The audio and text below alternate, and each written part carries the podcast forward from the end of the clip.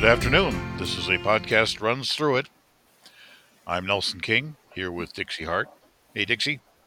Hey, Nelson.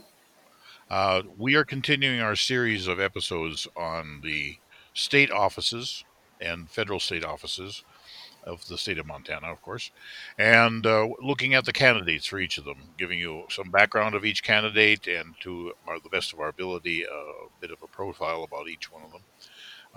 We have definite goal here, which is that we want to encourage people to not just vote for the marquee offices like the governor and the senator and the representative, but also for the rest of the slate, the statewide slate, and to become involved with knowing about these candidates and making, intelligent decisions about voting for various candidates.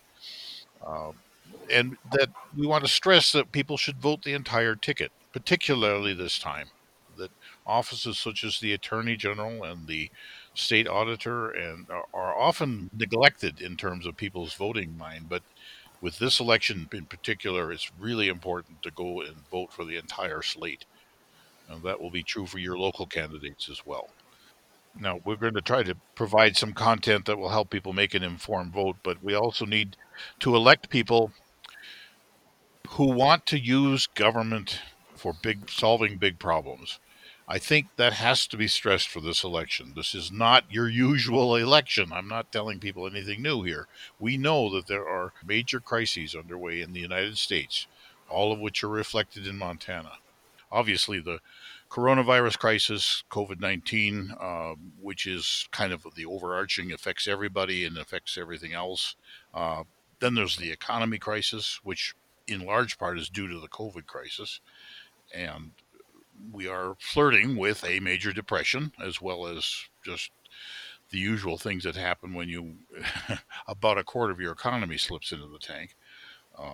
The third thing would be, of course, the racial justice, racial inequality crisis, Black Lives Matter, which, of course, has taken the country by storm back in a couple months ago and is still active. And finally, I would call this the post office crisis, or the sabotage of the post office, or the sabotage of our elections.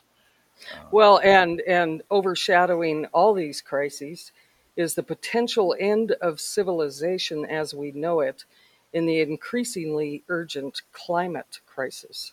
We have to understand that right now, with all of these huge problems, that government is not the problem. It is the solution, or at least a big part of the solution. And you want to choose candidates who can do that, who believe in using government as a solution for problems. Unfortunately, right. This does fall into the, Republican and Democratic, who's who, what do you believe kind of thing. And Dixie, we've talked about this a lot, but this election does not really allow for neutrality. We would love to stand here and say, they're good and he's good and they're all fine people, but it doesn't work out that way. Right. Particularly if you look at the gridlock in the U.S. Senate, you can see the urgency for electing people who are willing to go to work to solve problems. People are literally dying right now. Yeah, exactly. It is not a time for neutrality about the use of government. If you really believe that the government has no role in dealing with the coronavirus, even at the state level, what can I say? Right. So we are not taking a neutral or nonpartisan position here. We're actually going to be talking about candidates in relationship to our belief that they have to be capable of doing things with the government. And that means we are not neutral here. So right. I want to make that clear at the outset. And with this coming from a very deep feeling, you can speak for it too, I think, Dixie, but this is a time when our democracy and our economy, and in fact our very life and death, depend on using government wisely with people who know how to do this and believing in them being able to make government work for us. What's your phrase you used, Dixie? People that know how to use the tools of government to make life better for everyone. It's what we're seeing right now more than ever, I think, in this country is how people are willing to defy bipartisanship, and it's really harming a lot of people. And I think that, you know, it comes from leadership at the top. I think one of the biggest failures of Donald Trump has been that he does not, and he never has seen this country as the United States. He's always seen it as red states, blue states, my states, or those other states. And you know, what we're seeing is what can happen as a result of that is it becomes impossible to solve problems, and particularly big problems. Yeah, the coronavirus is an obvious example, and masks are an obvious case in point. There is no medical debate about the use of masks. There was a little concern or uncertainty back about 5 months ago, but in the last 3 or 4 months, all medical advice is use masks. Unfortunately, it's been turned into a partisan issue, and at least a third of the United States population of the United States won't use a mask because they think it's politically a statement not to use masks. So you've turned a medical life and death issue into something that's partisan and political, and that really is wrong, just wrong. And it will cost people lives, and it will ruin our economy if we don't manage to get these things turned around. Exactly. So we are talking very serious business here. And so we feel when we introduce these candidates in their offices, that's the context you have to be thinking of. How will these people address these serious problems? And we're talking about the coronavirus and the economy and the racism. And you could just say we have a general political problem as well. Political crisis, which we are here trying to, I guess, save the union and save democracy. It sounds like incredible. I mean, I can't even imagine myself saying words like that. So all that having been said, I think we'll get on to the state offices now.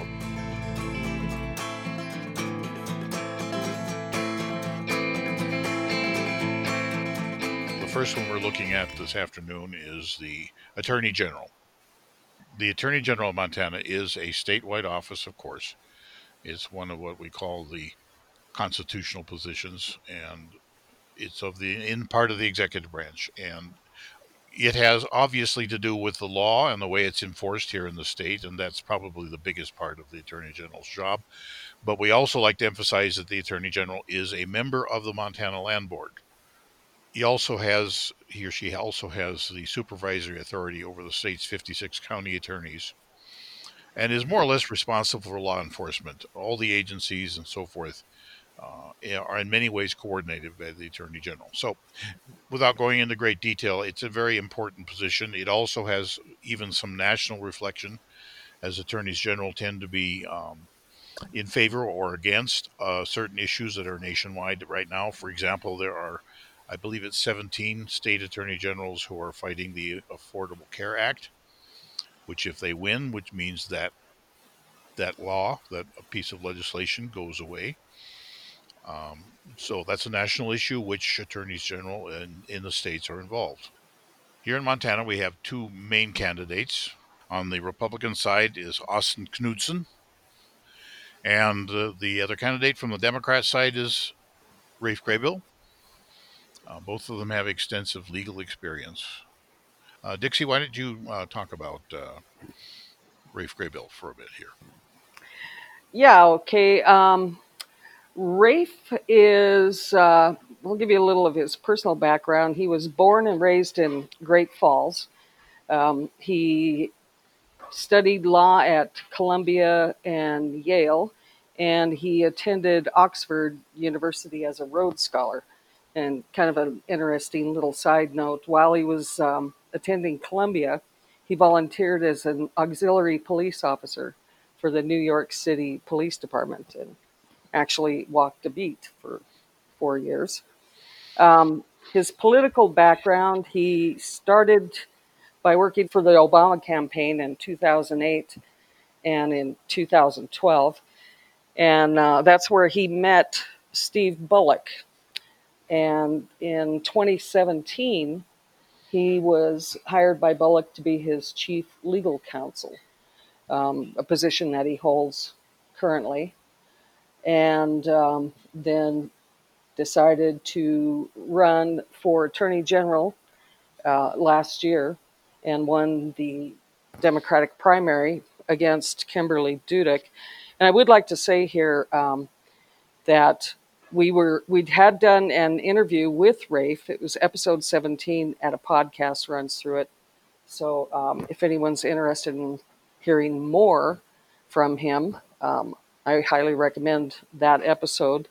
Also, Kimberly Dudik, who he beat in the primary, was also another just excellent candidate for attorney general. And we did an interview with her also. That was episode 8. So I hope that we'll be hearing from her in the future. I'm sure we will be. Here's just a few of Rafe's major accomplishments as Governor Bullock's chief legal counsel.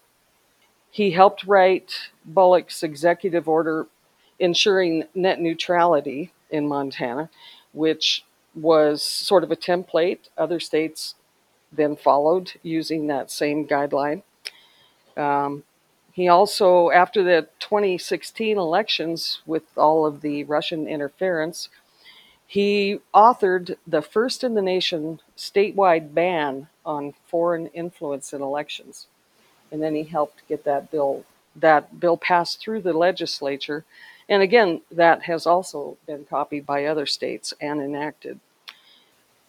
He fought a case in the Montana Supreme Court on behalf of Governor Bullock against the Montana Attorney General to defend Habitat Montana, which is an important conservation program that helps Montana farmers and ranchers by allowing them to put lands in conservation easements.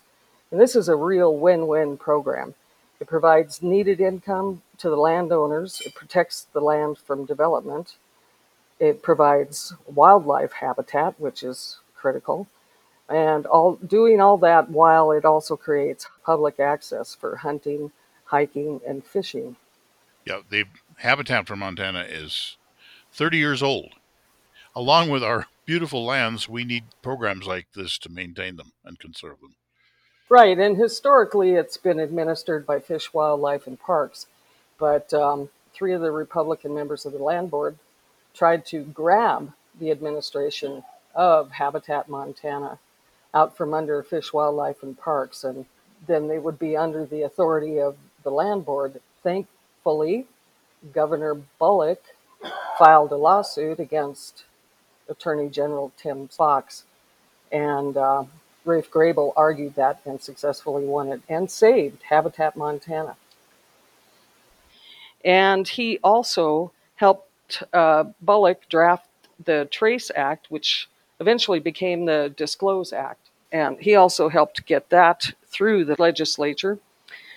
And he also he was one of the lawyers that represented Montana in the Espinoza versus Montana Department of Revenue case that went before the Supreme Court. And sadly, they lost that case.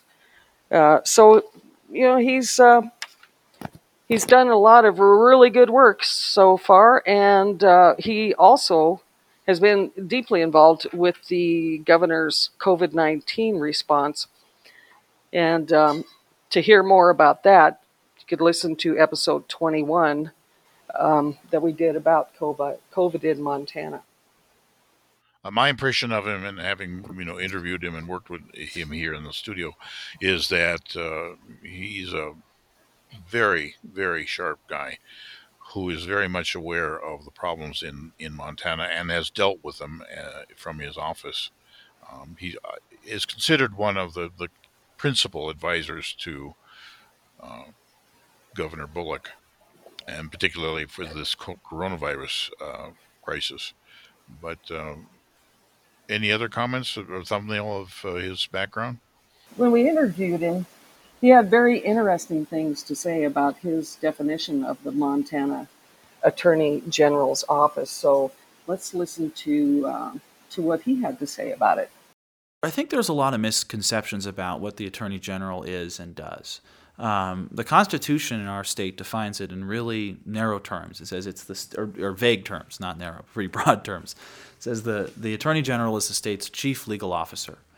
And I think of all the offices on the land board, Secretary of State, Office of Construction, Auditor, this is the office where there is the most discretion afforded to the office holder to make decisions. The Secretary of State's an incredibly important office, and the wrong person can screw it up. I think we're seeing that right now. Right. The right person does the job well by just implementing the statutes. AG is different, and I think that the framers of our Constitution really saw the Attorney General as a structural counterbalance to power. And what I mean by that is the people that wrote our Constitution understood that legislatures can get corrupted. They understood that economic power without enough restraints can corrupt and can take away our choices, our freedom, and you mentioned that earlier. The Attorney General, it's that person's job to make sure that these rights and protections that exist on paper come to life and mean something through the legal system. And I think that's a really, really unique, special role about this job. And I think anyone running for this job who doesn't see it that way, who sees it as just another political office, like the legislature, like the governorship, where you just kind of weigh in on whatever you want and you kind of administer this agency. I mean, that's a way to be Attorney General, but I think that kind of misses the point of what our framers saw this job doing in the context of government. I think it functions as an inherent check on power. And it's also a way to go out and make all these interesting rights we have in our special, we can talk about the Montana Constitution and its sort of unique features, to make those rights mean something. In 1972, we had these 100 citizen delegates who wrote the Constitution in Montana. Right. And they put into that Constitution innovations that had never been seen before in state constitution. Things like the right to a clean and healthy environment, the right to privacy, the right to a quality education. And those rights are important, but they just exist on paper unless someone's willing to go out, and sometimes it means picking a fight in the legal system to make sure those rights mean something. And I think that is what the Attorney General does at its best. So I think that sort of gives you an idea of just how sharp and intelligent and unique his approach is. Yes, I think that the general impression people have of Rafe Graybill is that he's an up-and-coming figure in the state government, and because both of his background and his legal capability and the fact that he's probably sharp, smart. He is a very impressive, and it's very authentic. Mm-hmm.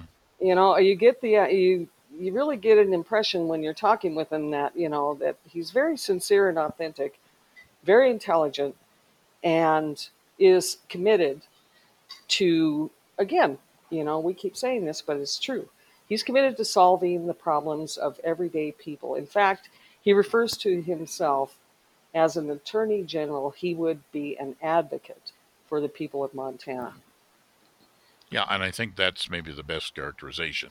He is an advocate for the people of Montana, which covers a broad range of issues and things that need to be done. Right. Okay, so with that, let's turn to his opponent in the election, Austin Knudsen. He was born in Culbertson, Montana. That's up in the northeast corner. And he's a fifth-generation Montanan with an ag background and got a Bachelor of Science in Sociology and a BA in Political Science from Montana State University, and then also his lawyer's JD from the University of Montana School of Law. He currently lives in Bainville, and his background profession is an attorney. He's had a practice up in that area for quite a long time, and then ran for the county attorney office, which he currently holds. And he does have legislative experience. He was elected to 4 terms in the Montana House of Representatives from 2010 to 2018. And in his last 2 terms, he was the Speaker of the House. He lists himself as a private sector lawyer with a background in criminal justice, primarily. In fact, what he's running on, he says, is basically the law and order candidate. The person who is going to bring back law and order to the state of Montana.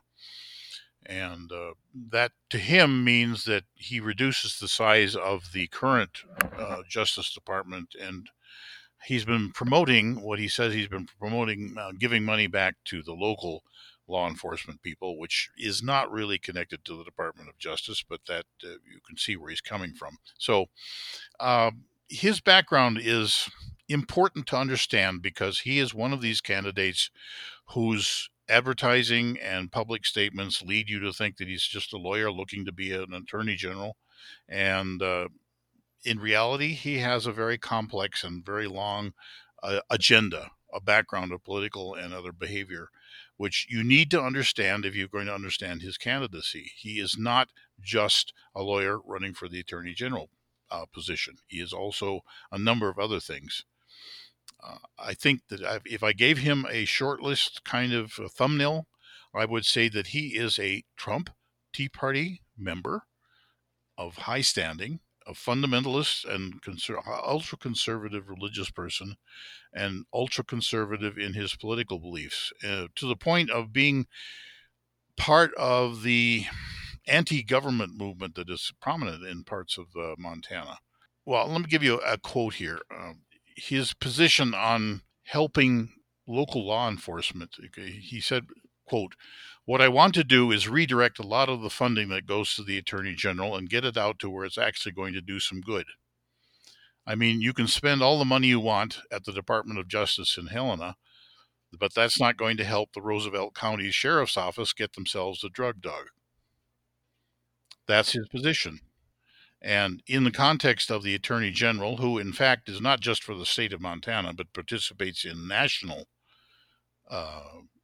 issues, his position is basically he wants to support local law enforcement, but in reality, he has associated himself with people who do not like state and federal law enforcement. For example, as I speak, as we record this today, they are holding a cookout and karaoke event in which he is participating. In fact, he's one of the organizers, and he participates with PSC candidate Jennifer Fielder and state senator candidate Teresa Manzella. Now, both of these women have long associated themselves with anti-government views, and in fact have said openly and publicly that the idea that law enforcement officers are murderers. This is the background he comes from, and these are the people he associates with. Right. I mean, those would typically what we would refer to as militia groups. Yes. And he himself has a long-standing association with them. For example, he's appeared at the Montana Militia News Outlet, where he proudly proclaims that it's QAnon and Oath Keepers that he endorses. And he has been on the Northwest Liberty News usually to spread misinformation about masks. This is his actual beliefs, and he will bring that to the office, but as an agenda, not as a stated, these are my goals, and these are the things I'm in favor of. These are things he will do when if he became the Attorney General.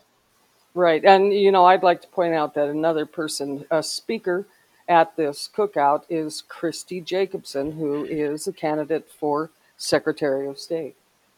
Yeah, I think without getting into conspiracy talk, you really do have a group of people who are, of like mind, being against almost any kind of federal program and being in favor of fundamentalist Christian / Tea Party sorts of attitudes at the local level. Yeah, I think that's fair enough to say that. It's a matter of public record. Mm-hmm. I mean, and it spreads to lots of other things. As many people know, state attorneys general have been very active in some states in opposing the Obamacare, opposing the Affordable Care Act. And Austin Knudsen has said, "I fought Obamacare being in the legislature. I think it's done vastly greater harm to the state of Montana than it's done good." So obviously he will not participate in protecting Affordable Care Act. He will be one of those people who will probably join the lawsuit against it, which puts him in the same company as Gianforte and Daines, who have signed on to that brief, and Matt Rosendale, who says he's going to Washington to get rid of the Affordable Care Act. Now, if you're one of the people in the United States who doesn't use the Affordable Care Act or doesn't know anybody who uses it, I suppose you shrug your shoulders and say, I don't care. But for those millions, 30 million people who use the Affordable Care Act and for whom it's a lifeline, particularly in the time of coronavirus, this is an important issue. Let's just briefly, I think it's kind of revealing to look at the bills that he has sponsored while he was in the state legislature. Some of them are kind of interesting. For example, he provided loans to owners of coal-fired generating units. And he wanted to revise the laws related to the boycotts of Israel. Right. He tried to get a bill passed that would allow the use of silencers to hunt non-protected wildlife, which I can tell you most sportsmen do not approve of silencers, in any type of silencers for hunting. Yeah, it's not considered sporting by any shot, you know. And right. He's also been in favor of revising oil and gas lease provisions, which was aimed mainly at the use of land resource extraction up in the Bakken area. So, you know, in general, he has been pro-development of resources, even sponsored legislation for that. Right. He also tried to get a bill passed that would allow for concealed carry firearms without permits anywhere in the state. Yeah, so I think the picture's pretty clear. I mean, he's not only extremely conservative, but he has points of view that want to deliberately limit the effect of government, which of course they say, but in a way that is designed to help other segments of the population, mainly developers and business people. Right. Yeah. Well, and if you just go through this list of the bills that he voted for, it's, you know, basically a long list of resource developments and all things gun related. And he also voted for a bill that would end same day voter registration. One of the most interesting ones is that he voted for a bill that would have allowed Montana to nullify any federal law. Yeah. At that point, you offer him the honorable tinfoil hat. It gives you a picture of, mm-hmm. and this is the man who wants to be the Attorney General of our state, mm-hmm. and also to sit on the land board. Right. His public statement is that access is absolutely important, and I want to keep up and protect public lands and provide access to, you know, various kinds of public lands. And then at the other side of that, what he's been doing, well, Dixie, maybe you can describe that a bit. It's the issue with the county park. Oh, yes. Right outside of Culbertson, there's a 34-acre park. It's called Legion Park, and it was donated for use for veterans returning from World War II. It was donated to the community in 1944, I believe. And Knudsen's family bought all of the land surrounding the park. It's on the Missouri River. So they bought all the land surrounding it and removed access to the park. They actually put a gate across the road so that the citizens that have been using the park, which mainly were veterans groups, Boy Scouts, Girl Scouts, no longer had access to the park. And the town of Culbertson and the Horace Mann Post 81 of the American Legion filed a lawsuit against the family to gain access to the easement so they could get to the park. He filed a countersuit and said that he will not grant an easement, or his family foundation did. They would not grant an easement, and they would also require the citizens of Culbertson and the American Legion Post to cover all of the legal bills. Yeah, so obviously in a situation like this where it gets complicated legally, you have to look at the intent, and as they say, this doesn't look good, right? Right. So I think drawing together the, our overview of him, it's hard not to be too disparaging, but he does clearly represent the Tea Party point of view, the right-wing Trump attitude toward government, and in this case, even law enforcement. And he has been associated with, for quite a long time, some of the most radical and I guess you could say dangerous of the points of view about the federal government or just government in general. And this is not really the type of person you want to put in the position of Attorney General for the state of Montana. Dixie, how would you describe him? I would say he is a dangerous extremist. I think maybe one of the best ways to summarize the candidacy of Austin Knudsen is to this is from the Montana Post, and a posting by the author, Don Pagreba. And I think it summarizes this candidate quite well. He, quote, "The Attorney General is the second most powerful position in the state of Montana, and I cannot understate the danger of electing someone like Austin Knudsen to fill that role. He's demonstrated in his own county that his tough guy routine only increases crime rates.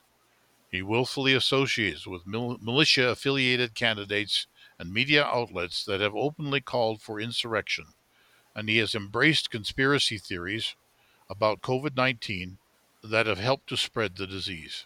Close quote. Yeah, I think that's an excellent summary from the Montana Post.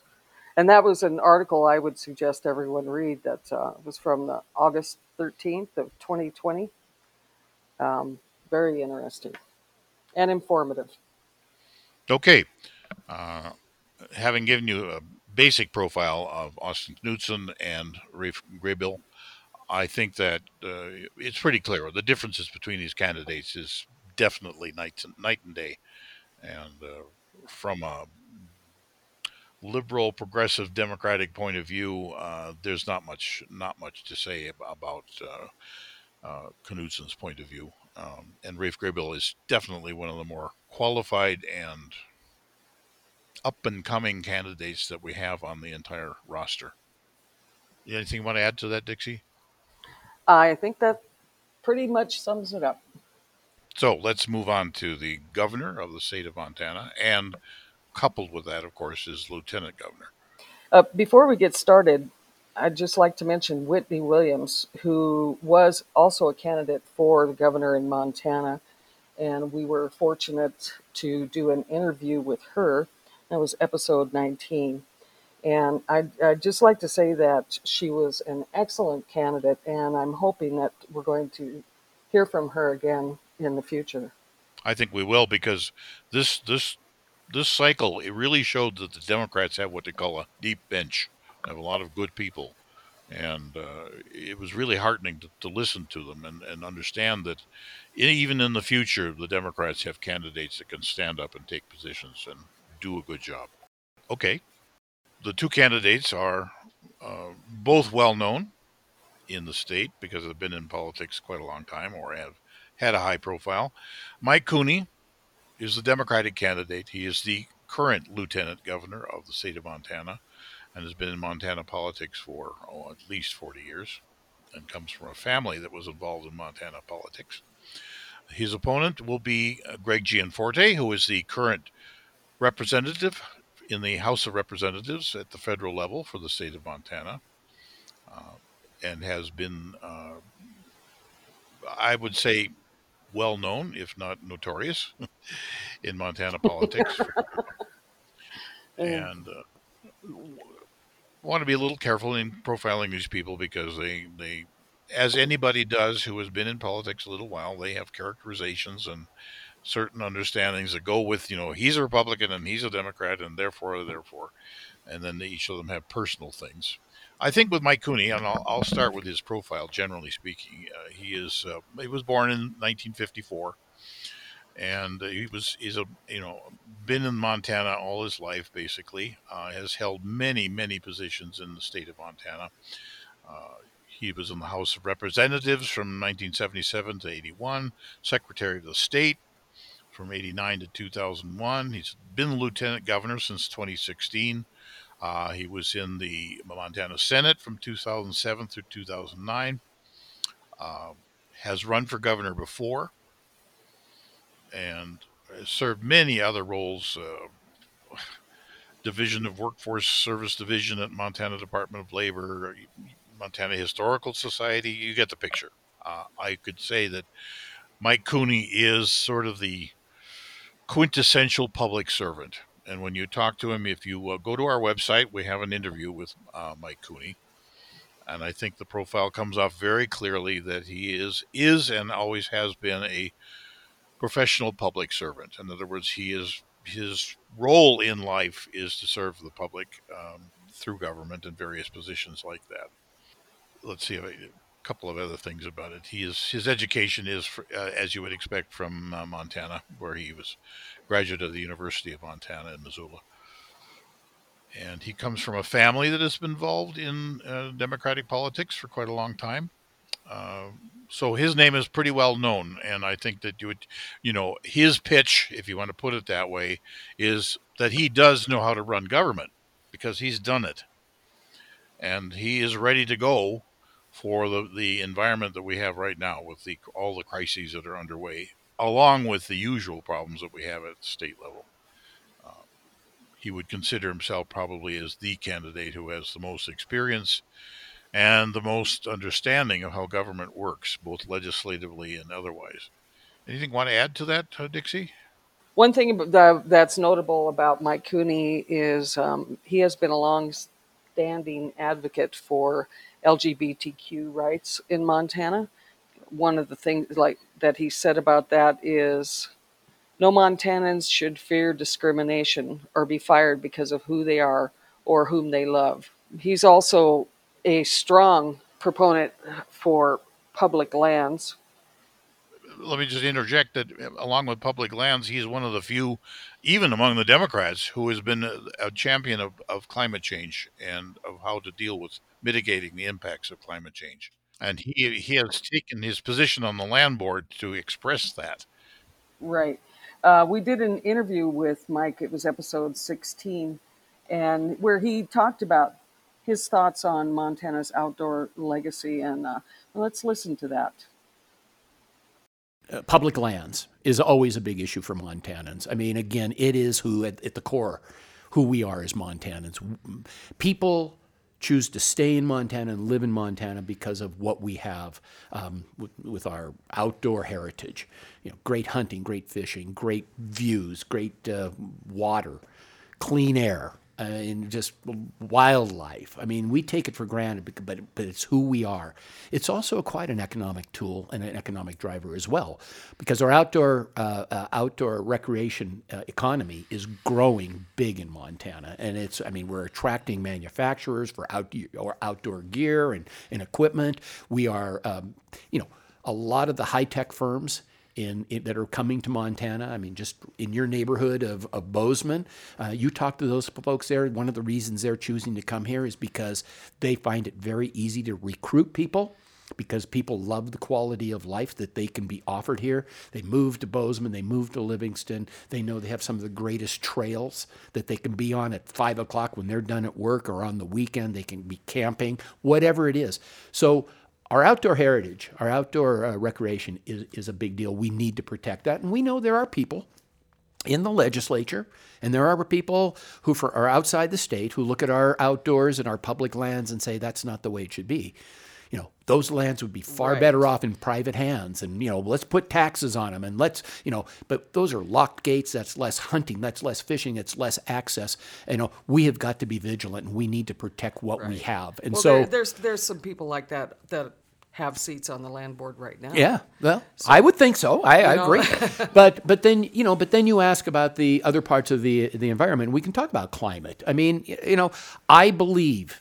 If you were to ask me, do we have an issue with climate change? Science would tell you, yes, we do have an issue, and that human beings do affect that. I mean, the science is there. And I know there are people out there who don't want to believe that, but we have to be vigilant about that. I mean, this is probably one of the biggest challenges I think we have ahead of us. And what I mean by that is our young people are going to be saddled with the things that we can't fix. And that's not a good legacy. And we need to start working on it now. So I think that really gives you an idea of how Mike Cooney feels about being a Montanan and preserving all of the qualities of Montana's outdoors that we all cherish. Yeah, I think it's quite clear that his general background is conservation and land preservation. He believes in climate change mitigation. He's very active on the land board. He would be very active on the land board in these issues. Pretty clear profile. Okay, so let's. I think we're not going to dwell on it, but of course, each of these candidates for governor have a running mate for lieutenant governor. In Cooney's case, his name is Casey Schreiner, and he's currently a state house representative and the Democratic minority leader. And I think it's important to point out that as a legislator, he has been outstanding. The 2019 Montana legislation was noted for the number of things that were done, bills that were passed, and a considerable amount of bipartisan work done by representatives and senators on both sides. And Casey Schreiner had a lot to do with that in the House. Right. And Casey also, we did an interview with him while he was running for the governor, and it's episode 11. And he had some interesting statements about public lands too. So let's listen to just a little bit about what Casey's thoughts were about public lands and the importance of this election, which I thought were pretty amazing. The only other thing is the land board.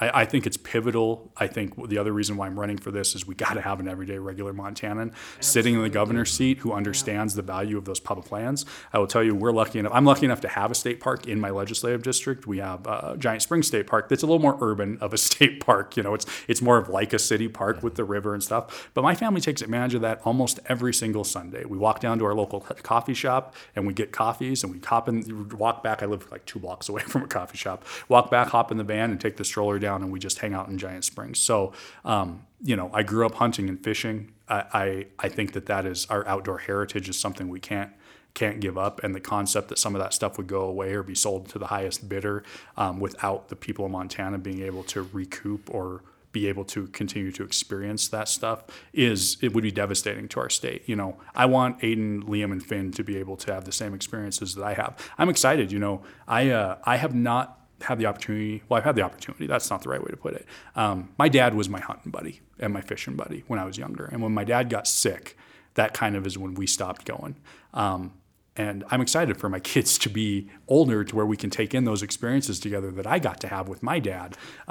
And so the idea that stuff could go away, and frankly, this is not hyperbole, but we are one election away from that happening. If the wrong person gets elected governor this cycle, all the work that was done on Medicaid expansion or protecting healthcare for 1 in 10 Montanans and keeping critical access hospitals goes away.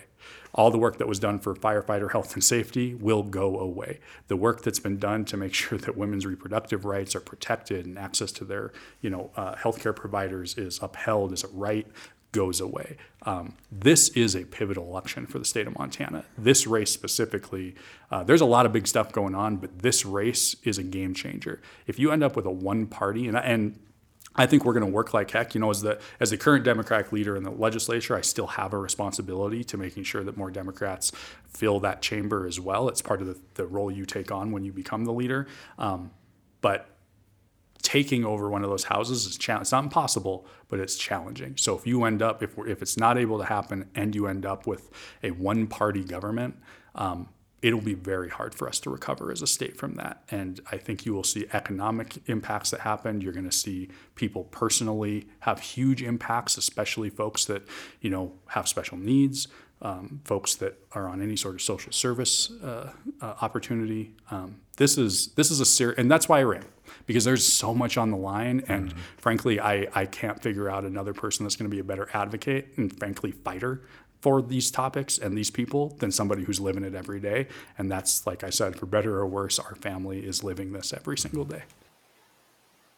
Well, that's quite an impressive person, and don't you think, Nelson? Yes, yeah, he is, and I think we want to point out that he's a very energetic relatively young man, born in 1982.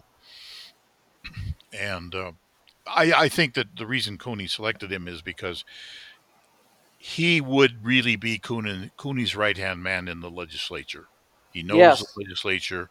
He has the ability to convince people to do things. He's very effective in persuasion. And I think that that's a good team. I mean, you can really profile that as being a very good team, because Cooney has the experience and Schreiner has the energy and the connections, working connections, living connections, you might say, with the legislature. Exactly. And, and one thing I thought was really interesting with Casey mentioned this, and several of the other candidates that we interviewed mentioned this. They have always been in the minority in their legislative experience, so they know how to work with the other side. And testament to that is the fact that they were able to pass such important legislation, like Medicaid expansion and the firefighters' health and safety bill, which they've been fighting to pass in the legislature for about a decade, and they finally got that done. Yeah, I think we won't go into detail here, but the legislative record in 2019 was exceptional. And a lot of bipartisan work was done, which is quite unusual. It took, I would say, fair to say that it took people of exceptional legislative ability to pull it off. And Casey Schreiner was basically the head of that. So when you vote for the team, you are getting experience and dynamicism, if you want to put it that way. I would say is a really good combination under the circumstances we're working with here in Montana. Yeah, exactly. I mean, with Cooney and Schreiner, you have, a combined total of, 50 years at least of legislative experience working with the government, knowing how to use the tools of government to get things done. And they'll be able to jump in on day one. Yeah, and they can work bipartisanship, they can work the issues, and they can work the legislative process, which is difficult and complicated. And I guess what we're saying is that while the traditional Republican position has been that government is a problem and is not involved, and that people who are politicians and who know how to use the government are a problem and shouldn't be involved, we're saying the opposite, particularly in this environment where a lot of very complicated and difficult things are going to have to be decided upon and legislated on by the Montana government. And these two guys are good at it. And they are politicians, and they are legislators, and they know what they're doing in this particular area. And that's, I think, a fair thumbnail for both of them. Right. So, moving to the other side of the aisle, so to speak, on the Republican side is Greg Gianforte, who is pretty well known to Montanans, I believe, and his Lieutenant Governor, Kirsten Juras. And Dixie, why don't you give us a bit of the profile on them? Okay. Greg Gianforte currently is our Montana's sole representative in the U.S. House of Representatives. He was born in California, raised in Pennsylvania, and then went to Stevens Institute of Technology in New Jersey and has a BE in electrical engineering. He moved to Montana in 1995. He lives in Bozeman and started Right Now Technologies, which is a customer relationship management software service, which he later sold to Oracle for $1.5 billion. His political background, he ran for governor in 2016 and lost to Steve Bullock. And then in 2017, he ran in the special election to fill Montana's House seat when Zinke joined the Trump administration as Department of Interior, which he later had to resign in disgrace, but I digress. Anyway, he in 2017, he ran in the special election for Montana's House seat and defeated the Democrat who was Rob Quist. And one thing that was notable about that election is the night before the election, Gianforte attacked a Guardian reporter at a campaign event and was later convicted of misdemeanor assault. And he received a fine and a sentence of 40 hours of community service and had to attend 20 hours of anger management. That became an international incident. Then in 2018, he ran for re-election against Kathleen Williams and won. The top issue that he lists on his campaign website is standing with Trump. Yeah, I think of all the candidates we're going to review here, he is probably the most closely identified with Trump. Right, right. And, you know, it's very interesting that lately all of these issues that have come up with Trump, and neither Gianforte nor Steve Daines have said anything about whether they agree with Trump on bounties on U.S. soldiers, federal agents throwing tear gas at peaceful demonstrators. It's, haven't heard a word about any of that. So you have to assume that he stands with Trump on all those decisions. Trump's response to COVID-19, neither he nor Daines have said that they object to anything that Trump has done. In fact, I believe that they both have made public statements that they think he's doing a great job. So standing with Trump, and of course, then there's more opportunity and good paying jobs for Montanans. And here I just have to say, there's no policies to back these platitudes. And that's also a huge difference between the Democrats and the Republicans. You know, they all say they're for public lands. But when you look at the Democrats, there's actually policies that they write up ahead of time to show you this is what they're going to do in order to preserve public lands. And on the Republican side, and we've done an awful lot of research, folks, here, and there are no policy proposals. So we just have to sort of guess what that actually means. He also says he supports education, although we know that he has he actually signed on to the Espinoza versus Montana Department of Revenue to make it legal for Montanans to get a tax break to contribute to private schools, private Christian schools. So it's kind of questionable as far as does he support public education or private education? He believes in securing our borders. And again, I don't think there's an issue here in Montana, but that's part of his platform. No tax increases. That's sort of a standard. Defending our Second Amendment rights. Here I have to say that no candidate, not one, no Republican and no Democrat is planning on taking away your Second Amendment rights.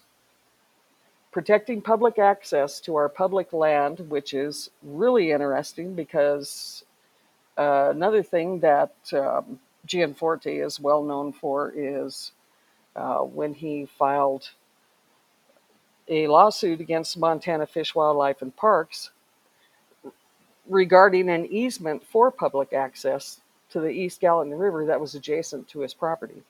Another really interesting thing I find about Greg Gianforte is he is a young earth creationist, which means he believes that the earth is from 4,000 to 6,000 years old. And that's fine. Everyone has a right to their own religious beliefs. I think, I totally support that. He can believe whatever he wants.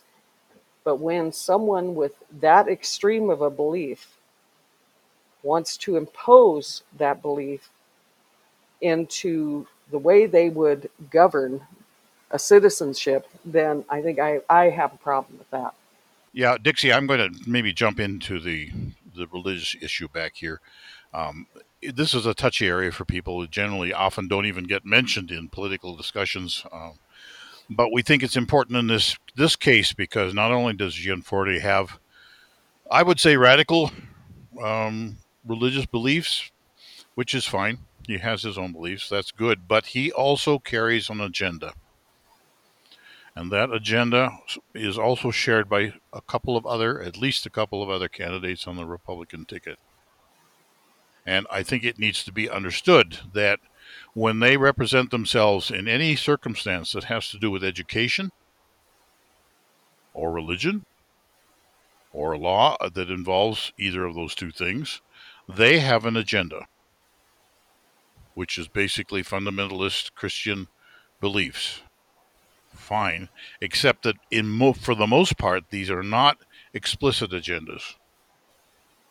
And they should be, because people need to know if they either approve or they don't approve of believing that or of doing things along that line. But unless you make it explicit, people don't understand that that's part of your thinking. And I think it's important to understand that in the background of Greg Gianforte are his religious beliefs, and they do affect how he thinks about policy.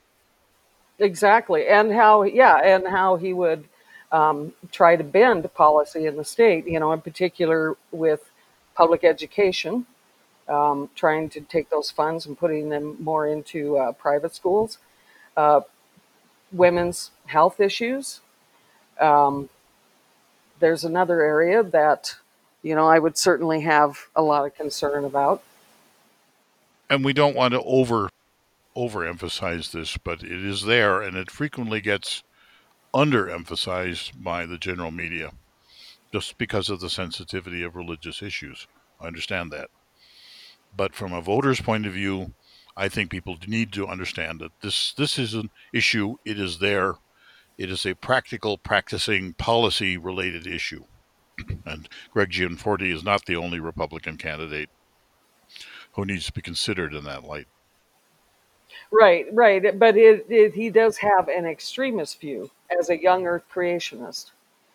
Hard to imagine that someone who believes that there were dinosaurs on Noah's Ark would have the critical thinking to make decisions about fossil fuel resources. And, I don't know how you reconcile all that, but I think it's just enough to say that there is definitely an agenda there, and it's not based on facts. No, in fact, it's quite the opposite usually. It always comes up with people who don't believe in climate change and don't believe in the coronavirus for that matter, who don't believe in science, how they can deal with issues that involve science. Right, which might be part of the problem that we're in right now. People who pay a lot more attention to their personal agenda or their personal beliefs or their religious beliefs or their political future than just facts and science. Yeah. One way of looking at this is every politician who runs for a higher office, be it governor or senator or whatever, is going to be carrying baggage.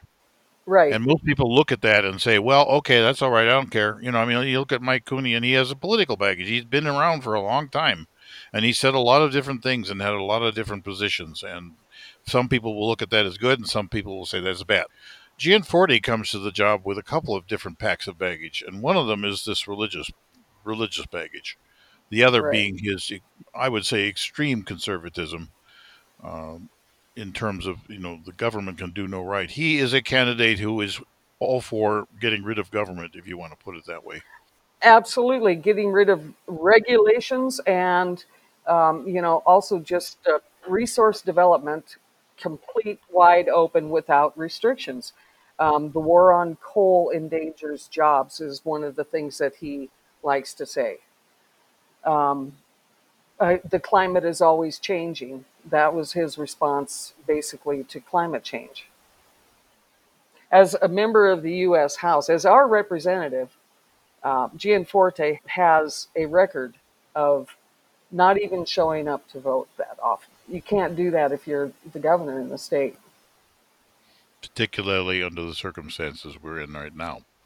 Exactly. I mean, again, we're going to need someone who is willing to go in on day one and start solving some of these critical problems that we have. I mean, this isn't a normal situation that they're going to be walking into. There's extraordinary circumstances.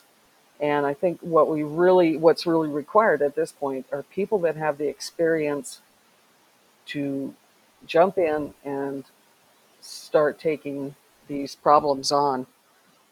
And and they have to come at it from an angle that they do actually understand that government has a role in solving these problems. Exactly. And in fact, very often a pivotal role. And therefore, the instruments of government have to be used and not just sort of, oh, well, I could do that or I could do this. No, it has to be, we do this, because I know how government works and I wanted to do things here. Right. Right. And by having a position on the land board, the government, or the governor is a critical voice on the land board. Gianforte says that he would fight to protect our public lands and public access. Although, while he's been in Congress, he did manage to show up to vote against wilderness study area designations. He also would not vote to extend the Land and Water Conservation Fund. So his record really doesn't show that he does support public lands. Yeah, I would say at best it's a mixed record. There's no question about it. Gianforte is a hunter and a fisherman, and he likes the out of doors, and he has supported conservation in some regards. He was signed on to the Yellowstone Gateway Bill. But in general, he, like most Republicans coming from that side, believe in development of land, public land, believe in development of natural resources above preservation of those resources. Is that I would, yeah. But, you know, one thing I would say about the Yellowstone Gateway Bill is you could not be an office holder in Montana and not support the Yellowstone Gateway Bill. So that was an easy one for him. Yeah, and I think that's characteristic that he would, when it's easy, he will be in favor of conservation. But when it has to do with money and development, he will not be in favor of conservation. Well, his record is, at the very least, it's inconsistent on conservation. And then there's his lieutenant governor candidate, who is Kirsten Juras.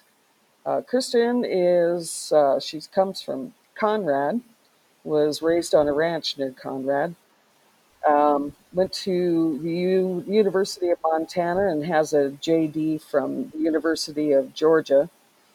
And she's been in private practice in Great Falls for 18 years. She taught law at the University of Montana from 2000 to 2016.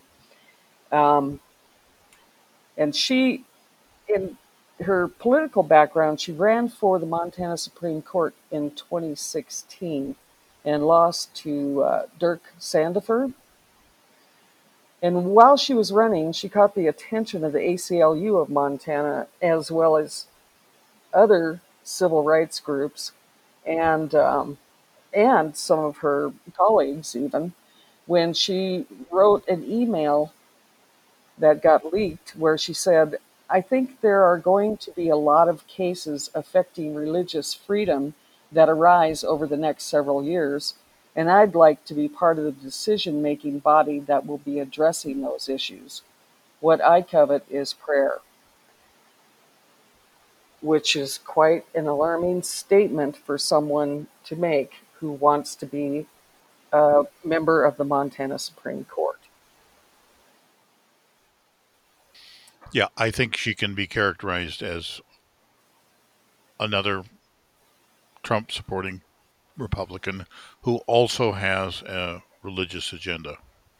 she absolutely does have a religious agenda. And she also, of course, says she supports public lands, but she is on record as saying that expanding Montana's stream access laws are an erosion to private land ownership. Okay, so in a nutshell, I think that Kirsten Juras is essentially comes at things from a legal point of view, has no legislative experience or very little, and is generally would follow in, I suppose you could put it this way, she would follow in Gianforte's shoes when it comes to policy and legislation and various points of view on the philosophical scale. And she also supports his I'll put it this way, religious agenda. Exactly. I think it's both. She supports his religious agenda as well as she supports his desire to develop public lands and resources in Montana as opposed to conservation.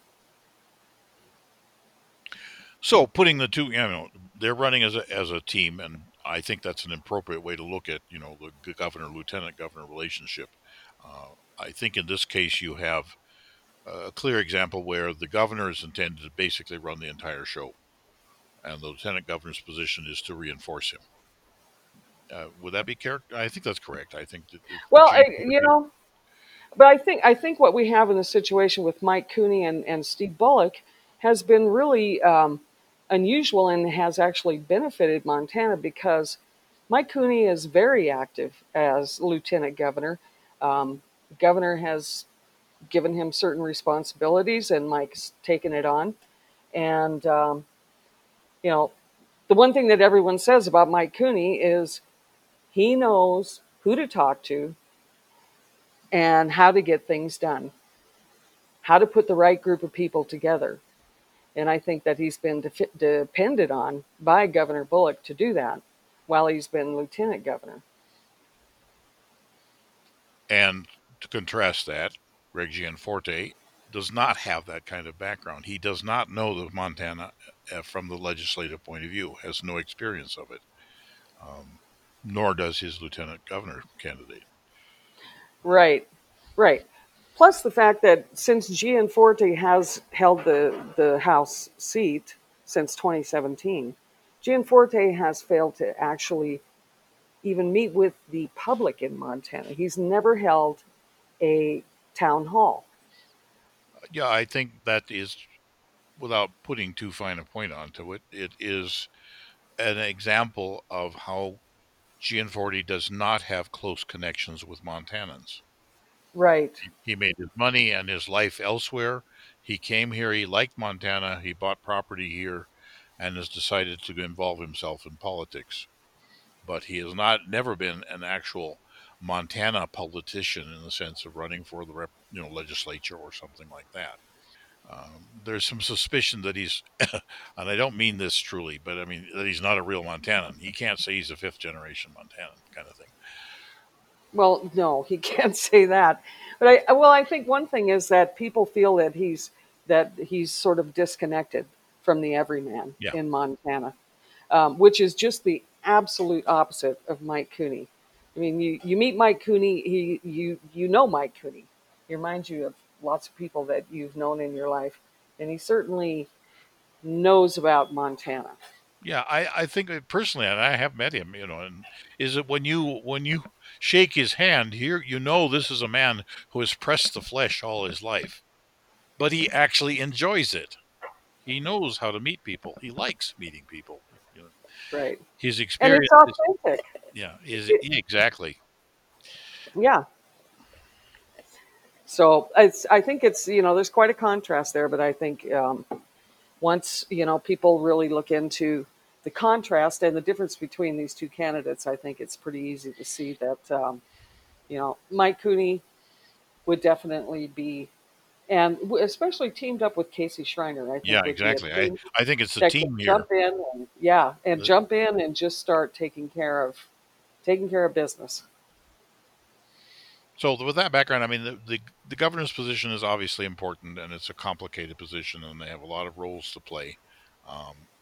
We think that the combinations that they have, the lieutenant governor and governor combination, is very important, particularly now. And that the choices in this case are pretty clear. You should know what you're getting on both sides. And from a voter's perspective, I don't think there's going to be a lot of, you should know your preferences and find them rather easy to fill here, whichever way it goes.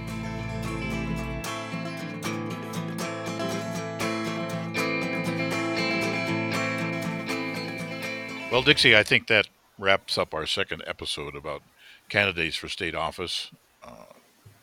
I hope that this has been useful for people. We really do want to stress that we think that knowing what the offices are, and then today we looked at the Attorney General's office and, of course, the governor, knowing what the offices are and who the candidates are, and at least in a thumbnail way, understanding what they represent and what kind of people they are, will help inform people's decisions when they vote.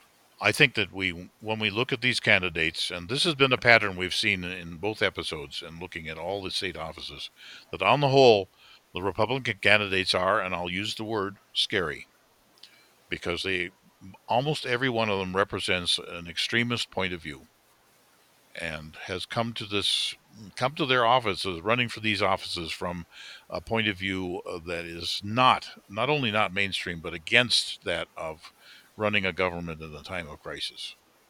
I mean, they are the worst possible positions to hold in a world dominated by the coronavirus crisis and an economic crisis and all the other crises that we have going right now.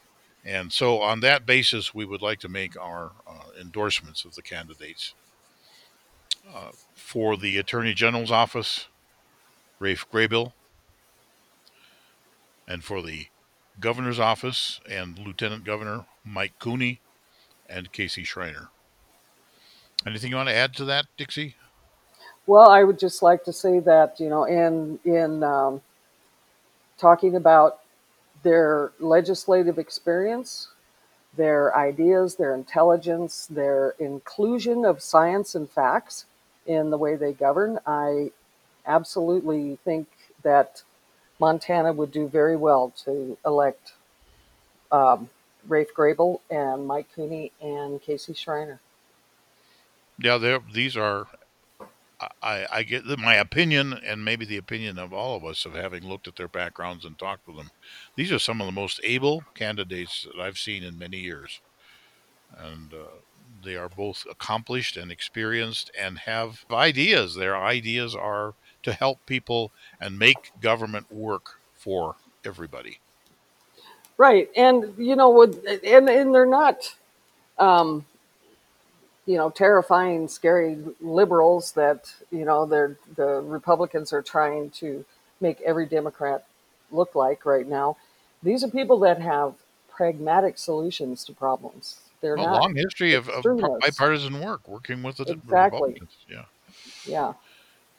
So in order to wrap up here, this was episode 2, and I want to remind everybody that we have a third episode coming, in which we will discuss the Public Service Commission for District 3, which is representative and happens to be the district we're in, and for the U.S. House, another one of those campaigns that I think is getting a lot of attention. Anything you want to add, Dixie? Wear a mask. Yeah. And wash your hands. Thank you very much for listening. This has been a podcast Runs Through It. I'm Nelson King. That was Dixie Hart. And hope you'll catch us for the next episode.